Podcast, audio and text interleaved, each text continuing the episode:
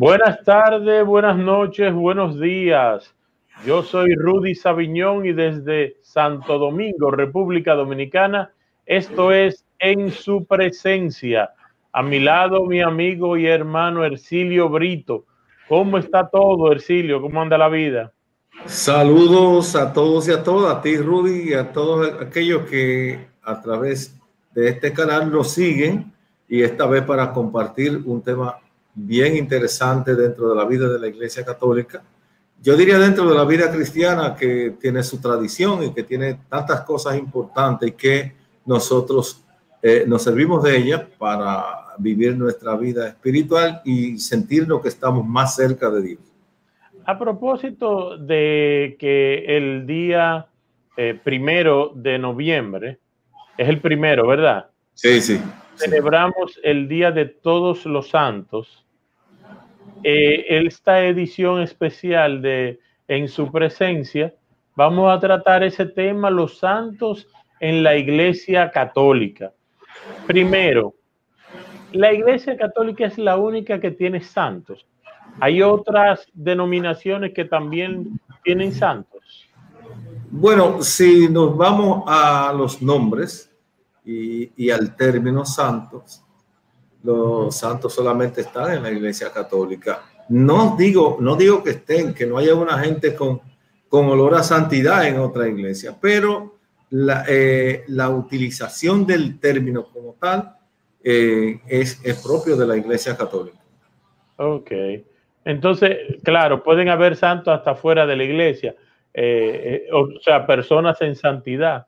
Sí, porque realmente la santidad es el, gran, el alto grado de imitación a, la figura de nuestro Señor Jesucristo. Y si, eh, si aceptamos el, e, e, ese gran misterio de la salvación, entonces, si servimos y, nos damos al ejemplo, a la vida ejemplar de los santos, tal y como está en las Sagradas Escrituras, naturalmente que nos faltará poco, pero eh, vamos, diríamos, encaminados en ese hilo conductor de la comunión con todos los santos que en la tradición, en la historia, ha tenido nuestra iglesia.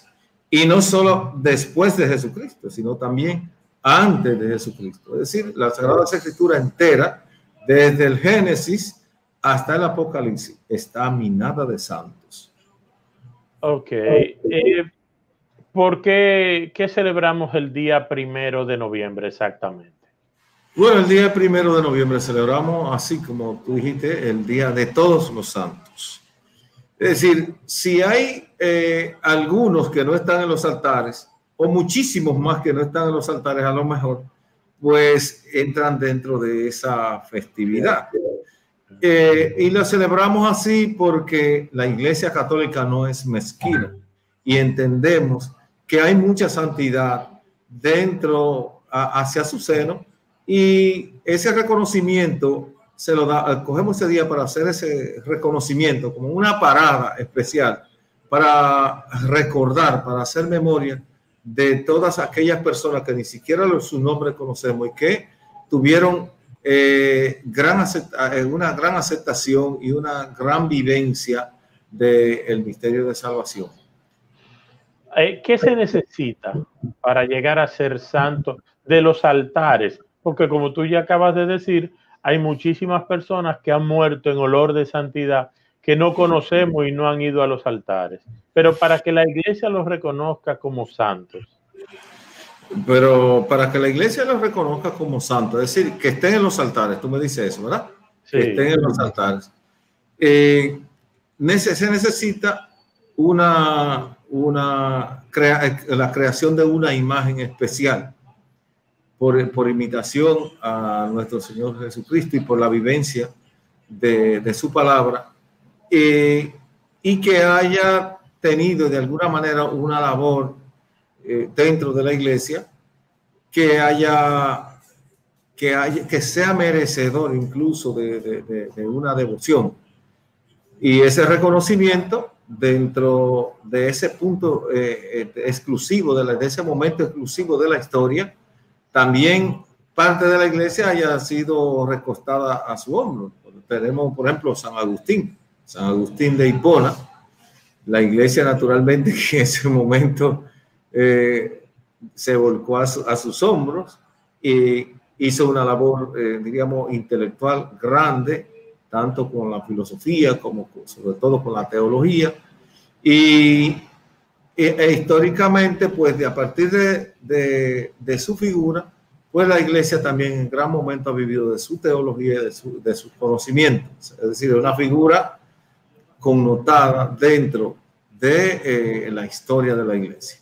Lo mismo podemos decir que todavía un alto porcentaje de la teología hoy de él eh, eh, es alimento, diríamos alimento espiritual y, fortaleza de nuestra iglesia y es un santo del siglo XIII. Él nació en el 1225 y murió en el 1274, es decir, a los 49 años se escribió lo que se llama la Suma Teológica, donde hay un compendio eh, bien, bien sustancioso de, toda la teología y de la vida de la iglesia hasta su momento. Y entonces ahí tenemos, por, así decir, una base eh, teológica donde descansa prácticamente eh, toda la vida de la iglesia a partir de él.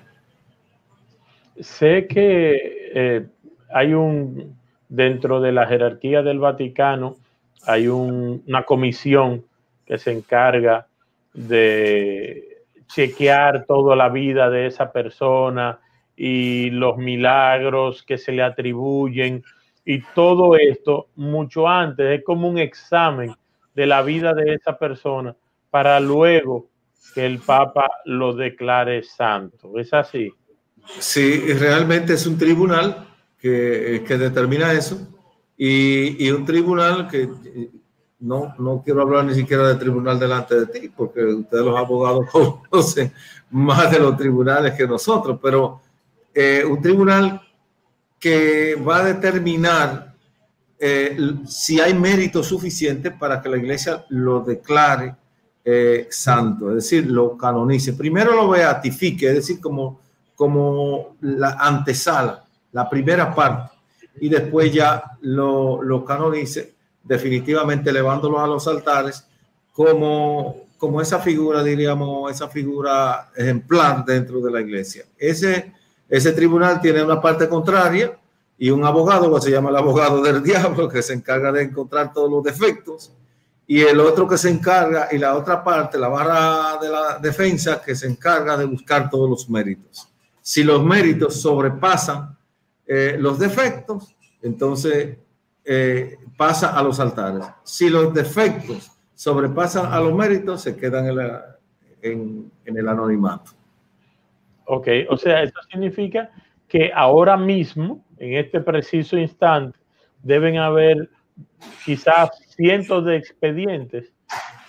Hay, sí, hay muchos expedientes, hay mucha, hay mucha causa que se están tratando y se, están llevando, se, debaten en, este tribunal. El tribunal tiene su trabajito, porque es con mucha minucia que se trabaja, se trabaja con mucha seriedad y mm, no quiero decir que el elemento político ni nada de eso se meta ahí, pero el tribunal pretende ser que sea la voluntad del Señor que permee, diríamos, los corazones de aquellos que tienen que decidir sobre si llevarlos a los altares o si dejarlos en el anonimato.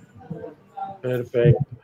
Nosotros tenemos, tenemos una, un, expediente ahí, nosotros los dominicanos, con el caso de la señorita Elupina Cordero. Sí. Sometida a ese tribunal también. Me imagino que cuando le llegue su hora será también reconocida. Lo digo por nosotros lo que tenemos descendencia del este y sobre todo esa zona de Sabana de la Mar. Sabemos lo que representa la señorita Lupina Cordero. Sí, es bueno que se sepa que Sabana de la Mar no solamente ha dado pescadores para hacer minutas y, freír, en una sartén caliente, sino también ha dado eh, vocación a la santidad con la señorita Lupina. Y esa es una de las que, diríamos, de las que tenemos conocimiento por, por, por, los méritos. Pero ahí también pueden haber más. Eh, ese podría abrir un camino también a República Dominicana, la, la beatificación de la señorita Lupira Cordero. Esperemos. Eh, eso, es para que tú y yo y los demás que comparten con nosotros este programa sepan que también hay oportunidades. Así eh, es. Yéndonos por ese mismo tema, eh, ¿cuál es la función de los santos dentro de la Iglesia Católica? Mira, nosotros, los santos tienen muchas funciones eh, dentro de la Iglesia Católica, eh, pero nosotros le damos categoría de intercesores. Eso, ese, ese es un, eso es un elemento que muchas iglesias no lo, no lo comparten con nosotros. Eh, eh, eh, es, porque dicen que el único intermediario entre Dios y los hombres es Jesucristo. Jesucristo. Pero las oraciones, las oraciones nuestras valen y las oraciones de esos que están también en los altares por nosotros valen. no es difícil de demostrar está todo en las Sagradas Escrituras. También podríamos irnos tranquilamente al, al capítulo al capítulo 6 eh, y, y, de, del libro del Apocalipsis, pero se ve más claro también en el capítulo 7, en el eh, versículo 13 siguiente, y de ahí regresamos, regresamos al capítulo 5 y lo buscamos también en el capítulo 5 del versículo 8 siguiente. En el capítulo 7, versículo 13, dice, uno de los ancianos se dirigió a mí y me preguntó, los que llevan vestiduras blancas, ¿quiénes son y de dónde vienen? Contestó, tú lo sabes. Señor, me dijo, estos son los que, lo que han salido de la gran tribulación, han lavado y blanqueado sus vestiduras en la sangre del cordero. Esos son los santos. Lo que han padecido, lo que por el nombre del Señor también han perdido la vida, que nosotros llamamos mártires. Y todo, todo mártir que en nombre del Señor ofrece la vida tanto por salvarla de él como por salvar a los demás, lava su vida en la sangre del Cordero. Dice, por eso están ante el trono de Dios, le dan culto día y noche en su templo, y el que se sienta en el trono habita entre ellos. Entonces, esos son los que nosotros consideramos santos, pero él, él le pone el nombre aquí dice en el capítulo 5, versículo 8 y siguiente, cuando los recibió, eh, los recibió los cuatro vivientes y los 24 ancianos se postraron ante el cordero. Cada uno tenía una cítara y una copa de oro, uno tenía eh, llena de, de perfumes, las oraciones de los santos esa, ese, eso era lo que tenían esas copas. Las oraciones de los santos, cualquiera de las versiones y traducciones que haya de la Biblia, te va a decir eso, para los que tienen su confusión con relación a los santos. Y cuando habla de las oraciones de los santos, estamos hablando de que hay intercesores. Ahora, una hay una diferencia del cielo a la tierra entre lo que, entre lo que es un intercesor y un intermediario. ¿Eh? Exacto. Intermediario. Tú sabes que los intermediarios se, ven más involucrados con negocios que con intercesión. Porque el, que alguien vaya a hablar eh, y a decir eh, cosas y méritos de alguien en otro para como, como intercesor, es decir, para que se sepa de quién se trata y ese tipo de cosas es intercesor. pero también esas oraciones fervientes, esas oraciones profundas, esas oraciones entregadas a la voluntad del Señor, el Señor no la devuelve vacía. Y esas son las copas llenas que llevan. ¿Y quiénes son las que la, y quiénes son los que la llevaron? ¿Quiénes fueron los que la llenaron? Esas son las oraciones, así dice el texto, las oraciones de los santos. Y en esas, en ese oro y esas cosas que iban en esa copa, están las oraciones que esos santos hacen por ti y por mí. Porque eh, ¿qué, es lo importante de, de, esos santos en la iglesia también? Que, que es como eh, eh, que es como la cadena, ¿verdad? Como la comunión del presente, pasado y, futuro. Porque ahí también en ese, en ese texto que leí, que leí cuando, cuando se habla de los cuatro, está refiriéndose claramente a los cuatro evangelios.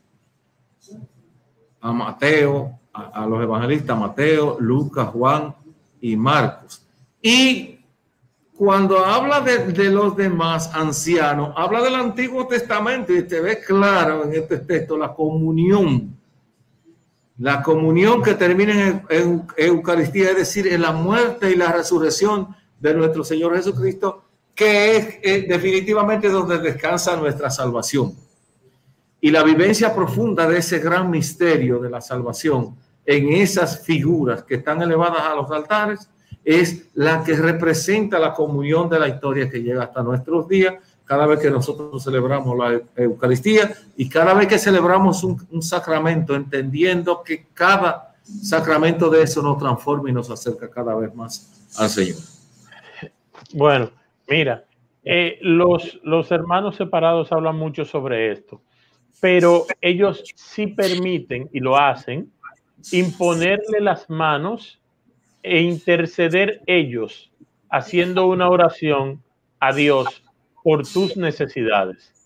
Pero, Entonces, los, las personas creyentes van donde ellos, los pastores le imponen la mano y hacen una oración a Dios. Entonces, eso es una intercesión, eso es una, eh, están haciendo lo mismo. Entonces, nosotros, ¿qué les decimos?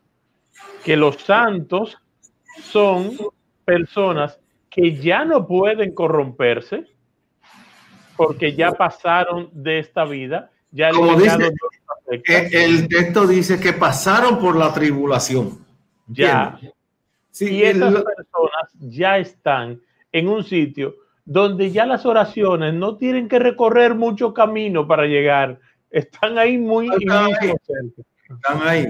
No, y hay que ver esa doble dimensión que eso, eso, tenía, eso tiene que quedar claro en nosotros, esa doble dimensión que tiene el ser humano, la, la, la, la trascendente y, la inmanente la, y, la, y la concreta. Es decir, lo que es concreto y físico en nosotros, en nosotros, que, que ese cuerpo que usted ve ahí, lleno de, de, vida muchas veces, lleno de carcoma muchas veces, lleno de, de debilidades muchas veces, ese cuerpo se queda debajo de la tierra o en la con, o, atajado por una lápida o atajado por una objetivo en una cosa, ahí se queda. Pero esa dimensión trascendente espiritual que no podemos ver ni tocar porque no nos corresponde ni siquiera a nosotros, esa no se muere. Entonces, eh, ah, bueno, muchos dicen olímpicamente, bueno, el que se murió hecho un bollo y para y hoyo. No es así. Eh, en nosotros, eh, o sea, en determinado momento hasta podríamos, hasta podríamos despreciar eh, en nuestro cuerpo porque nos lleva muchas veces en su debilidad al pecado. Lo que Pero, decía San, eh, ay, San, San Pablo que habla de la, concupiscencia de la carne. Pero lo que no quiero sí, y no hago lo que quiero. Romano, sí.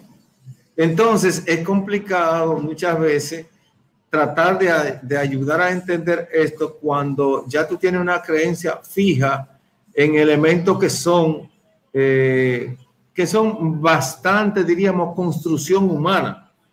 Y te digo esto porque eh, muchas veces tú encuentras personas que piensan que la iglesia comienza cuando comenzó su congregación, hace 15 años, 10 años, hace 20, 25 años.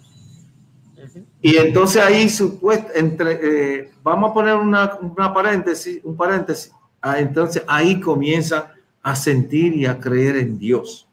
Entonces, medio, ahí es un poco complicado, porque te voy a decir algo, entonces, entonces ahí comienza la iglesia.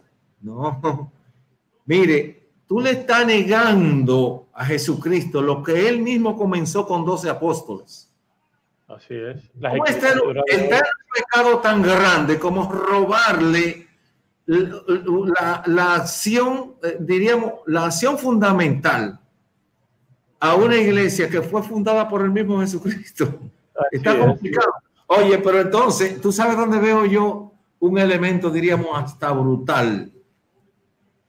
Que las sagradas, que hasta no, a los católicos nos critican el, el, que no leemos la Biblia, el que no sé cuánto. Entonces ellos la leen y el sustento de nuestra fe está en la Sagrada Escritura desde hace dos mil años y a lo mejor más.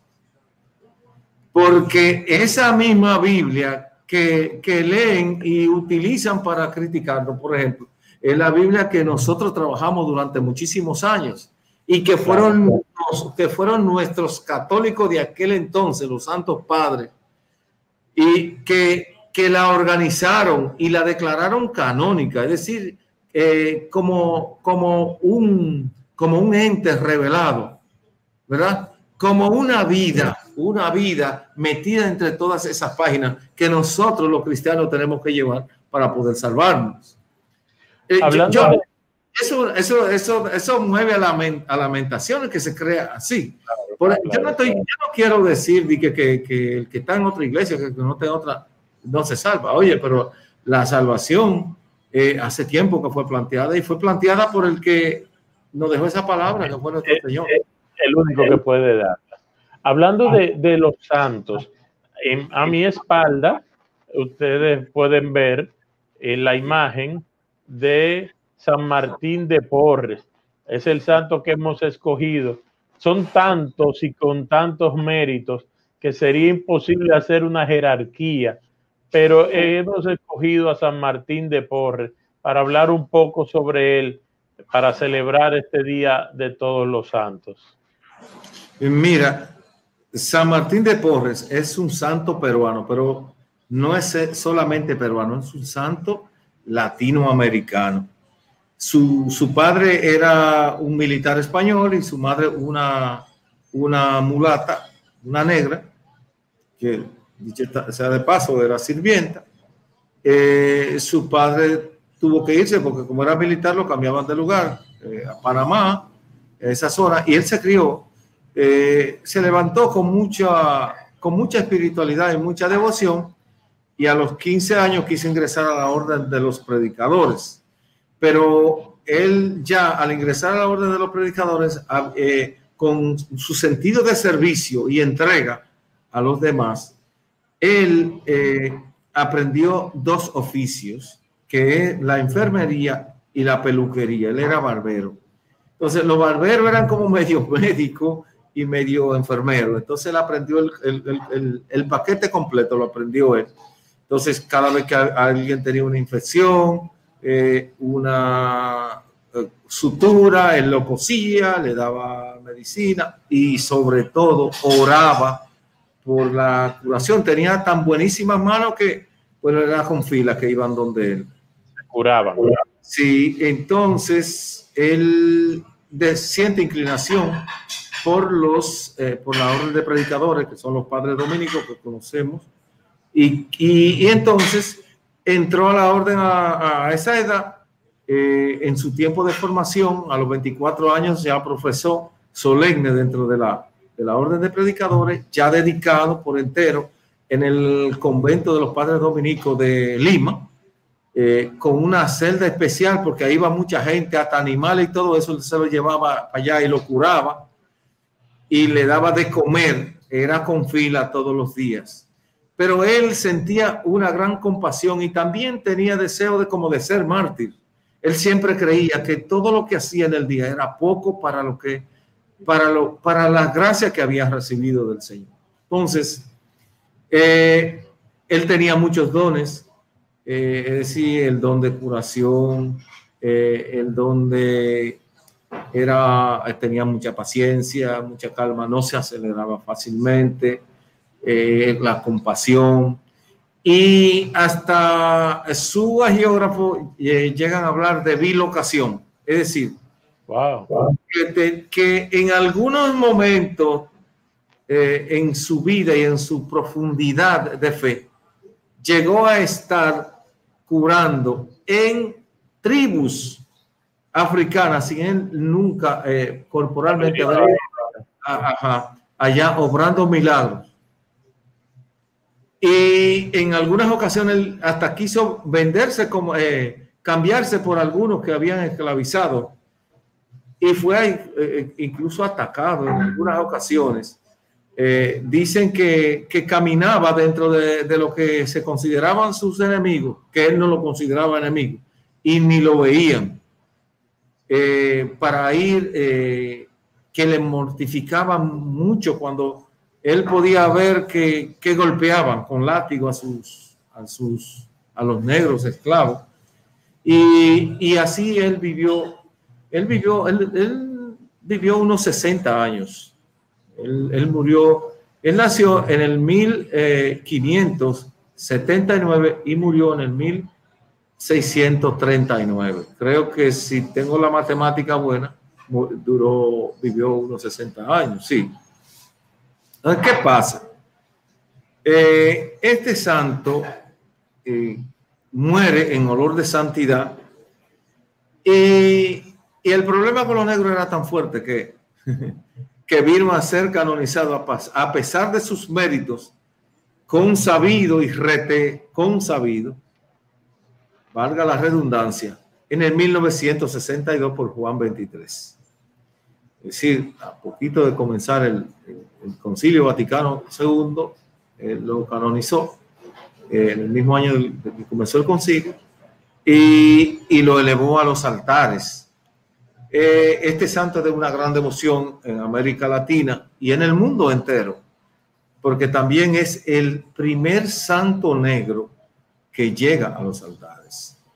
Fíjense cómo ha sido de cruel con, con el color, con el racismo, la historia de la humanidad, que él, teniendo méritos y y la buena mirada de, nuestro Señor Jesucristo, porque el Señor lo escogió para ser instrumento de su palabra en aquella, eh, en aquella sociedad eh, incipiente del Perú, de Lima, aún así, aún así, fue con una dilatada batería de años para poder llevarlo a los altares. Que también el pecado de nuestra iglesia no se salva de ello diríamos, porque méritos le sobraba a él. Y también el apoyo de la orden, que siempre lo tuvo, aunque al principio llamaba mucho la atención porque no querían, no querían eh, poner negro en la, digamos, en, un altar. Entonces, en, en, la tumba de él en Lima, que está en el convento, en una cripta, hay dos tumbas. Una es, yo no sé por qué no hay tres, porque debió haber estado también San, eh, Fray Juan Macías, pero está Santa Rosa de Lima, que es otra santa dominica, eh, una, una, cripta de, dos de dos plantas, eh, y ahí están ambos. Es un lugar bien frecuentado, sobre todo por aquellos fervientes seguidores, tanto de los dominicos como de la devoción a estos dos santos. La gente va a pedir, a pedir intercesión eh, cuando tiene grandes problemas, porque en esos, en esos trances era que él se crecía haciendo la voluntad de Dios. Qué rápido se va el tiempo cuando hablamos de cosas tan bonitas como la vida de los santos. Yo siempre he entendido que los santos, su vida es como eh, una avenida que es la avenida que nos lleva a la salvación y ellos son la guía, las señales en el camino que nos van diciendo Es posible llegar, te quedan 25 kilómetros. Es posible llegar, dobla, viene una curva, porque sus vidas son ejemplo para todos nosotros de personas que eran normales. No estamos hablando de seres sobrenaturales, estamos hablando de personas que comían, que bebían, que iban al baño, que tenían amigos, que tenían dolores y sufrimientos y que han llega, llegaron a ser tan, tan amigos de nuestro Señor Jesucristo que mira hasta dónde llegaron a tener o, a ser instrumentos del poder de Dios aquí entre nosotros. ¿Sabe cómo enfocaría yo eso? Eh, porque tenemos el apellido de cristianos todos. Eh, ¿Qué le pasa al que solamente come arroz? Se, vuelve un marrano. Sí, va a engordar y se le va a poner una barriga enorme. Sí, él, tiene su proteína, pero no tanta. Eh, tiene mucho almidón. Así pasa con nuestra fe.